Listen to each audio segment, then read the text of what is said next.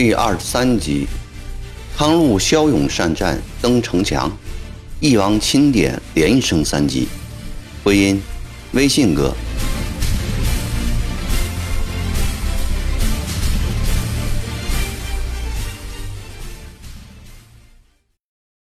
南门外的庙高峰其实并不高，准确的说，它只是一个土堆罢了，就和城东郊的马王堆一样。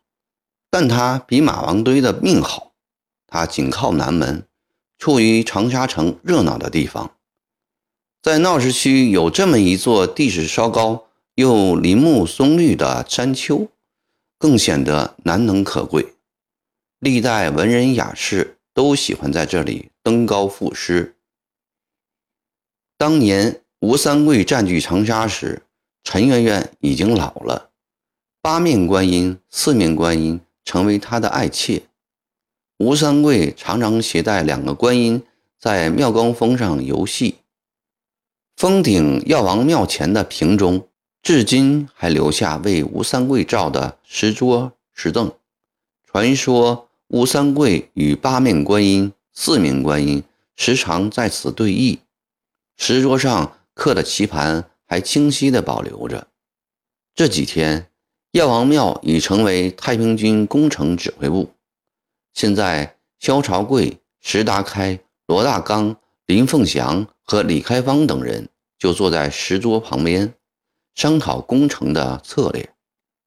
朝贵说：“长沙是我们起义以来攻打的最大一座城池，地位远在桂林之上，打下长沙意义非同小可。”不过，长沙城墙高大而坚固，现在城门紧闭，防守森严，强攻不易。各位有何意见？尽管讲。达开说：“长沙自古为军事要地，今日一看，果然名不虚传。打下长沙，将会震动青腰朝廷，鼓舞全军士气，影响很大。”但现在长沙已处于戒备之中，当以正面强攻和侧面挖墙相结合。此次在郴州，幸得刘代伟以千名矿工兄弟前来聚义，这是天授我们攻破城发以妙法。明日我们率兄弟攻城，主要任务不在破城，而是吸引城上官兵的注意力，并以此试探城内兵力虚实。戴伟兄弟率领土营兄弟在城墙脚下挖洞，待洞挖好后，再放置地雷火药，炸开城墙，猛冲进去。刘代伟站起来，大声说：“翼王殿下，此计最好。开洞打眼是我们本行，原以为当兵用不上，这次可起大作用了。我今日就成土营中。”挑选一百五十名强壮的年轻人，分五个地方轮班开动，天亮之前买好炸药，明天保证放大军进城。众人都拍手称好。金官郑将军李开芳说：“听说青妖提督鲍喜豹只一味贪媚凶狠，其实并不会治军，众人也不甚服从指挥，城中官多兵少。”调度不灵，目前正是攻城的良好时机。达开说：“报喜报不足畏，但楚勇头目江中远乃乡人中极狡悍者。泉州所一度之战，证明其实战能力不在你我之下。且骆秉章老成稳重，也不可轻视。”赵贵说：“就按义王的安排，今日先分兵佯攻。”天黑下来之后，戴伟兄便去挖洞，明早全力以赴。正商量间，远处传来一阵噼噼啪啪的鞭炮声。秦明指着南门方向说：“各位王爷，将军请看，青妖在城楼上耍花招了。”薛朝贵等人站起来，手搭凉棚，朝北边望去。此时正是鲍起豹跪在菩萨面前磕头的时候。大家都莫名其妙，忽听得石大嗨一阵哈哈大笑，说：“青妖已黔驴技穷，请来泥菩萨守城了。一句话提醒了众人，众人都一起大笑起来。下午，士官正将军林凤祥、金官正将军李开芳等人率领三千人，分别从南门、浏阳门、小武门、金鸡桥等处攻打，不断向城中投射火箭、火弹。长沙城内凡能打仗的士兵全部上了城墙，老百姓也有许多被驱赶上战场，全城惶恐不安。仗打得很激烈，到天黑时，太平军停止攻城。这时，刘代伟已从南门到小武门一带布下五个开挖点，正在紧张地挖洞，而城墙上的官兵对此却一无所察。卯正。军营中吹起嘹亮的军号，接着鼓声四起，火炮齐发。太平军五千名将士威风凛凛地对长沙城再次发起进攻。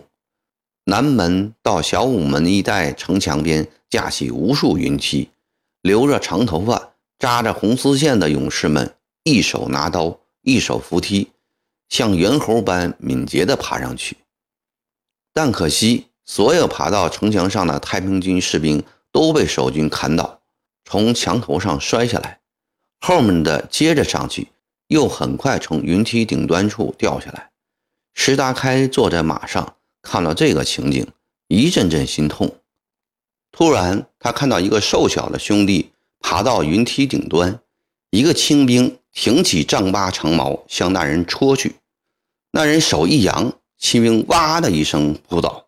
那人异常灵敏地跳上城墙，抡起手中大刀，边砍边前进，慢慢靠近了城隍菩萨。他从背上取下两个特大的竹筒，将竹筒内的油向菩萨身上泼去，然后又抢过一个飞上城楼的火弹，投向菩萨。霎时间，一片火起，烈焰腾空，城隍菩萨已坐在烈火之中了。旁边的清兵吓得目瞪口呆，正在攻城的太平军高声欢呼，军威猛振。趁此机会，数百名兵士冲上城墙。石达开将这一切看在眼里，暗暗叫了声“英雄”。此时，城墙脚跟响起一阵闷雷似的爆炸声，石达开立即策马奔向那里。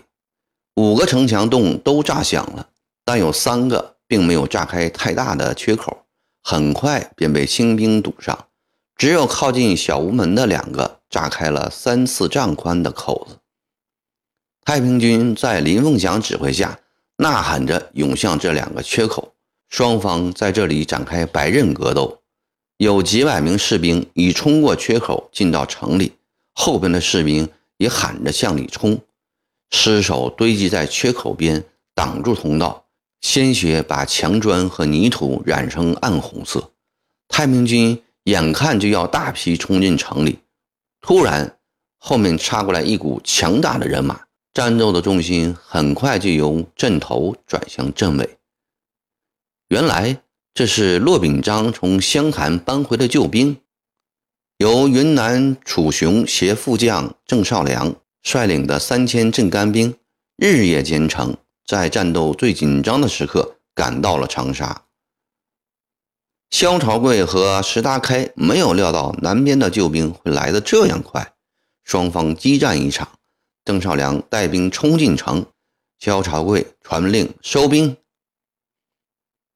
吃过晚饭后，石达开命人查找到了今天冲上南门城楼火烧城隍菩萨的勇士，亲兵把他带进药王庙时。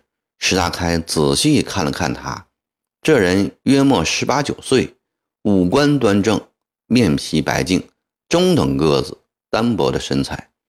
看着石达开盯着自己，那人有点不好意思。石达开亲热地问：“小兄弟，今天是你放火烧了那个烂菩萨吗？”回禀翼王殿下，是小的烧的。那人虽面容腼腆。但回话清晰，看得出他心中并不甚惧怕这位指挥三军的王爷。你叫什么名字？哪个地方人？小的叫康禄，湖南沅江人。今年多大年纪了？担任什么职务啊？小的今年十九岁，在金一正将军罗大刚手下当一名圣兵。这样智勇双全的英雄，居然只是普通士兵，太可惜了。打开把康禄着实夸奖一番，说他今天为攻城立下了大功，鼓励他好好干，日后前程远大。最后对他说：“康禄，从现在起，你就是族长了。”康禄没有想到，一瞬间便连升三级。由普通圣兵成为一个统帅上百人的军官，他跪下磕头，异常激动地说：“谢翼王殿下恩赏，康禄为天国事业虽肝脑涂地，矢志不渝。”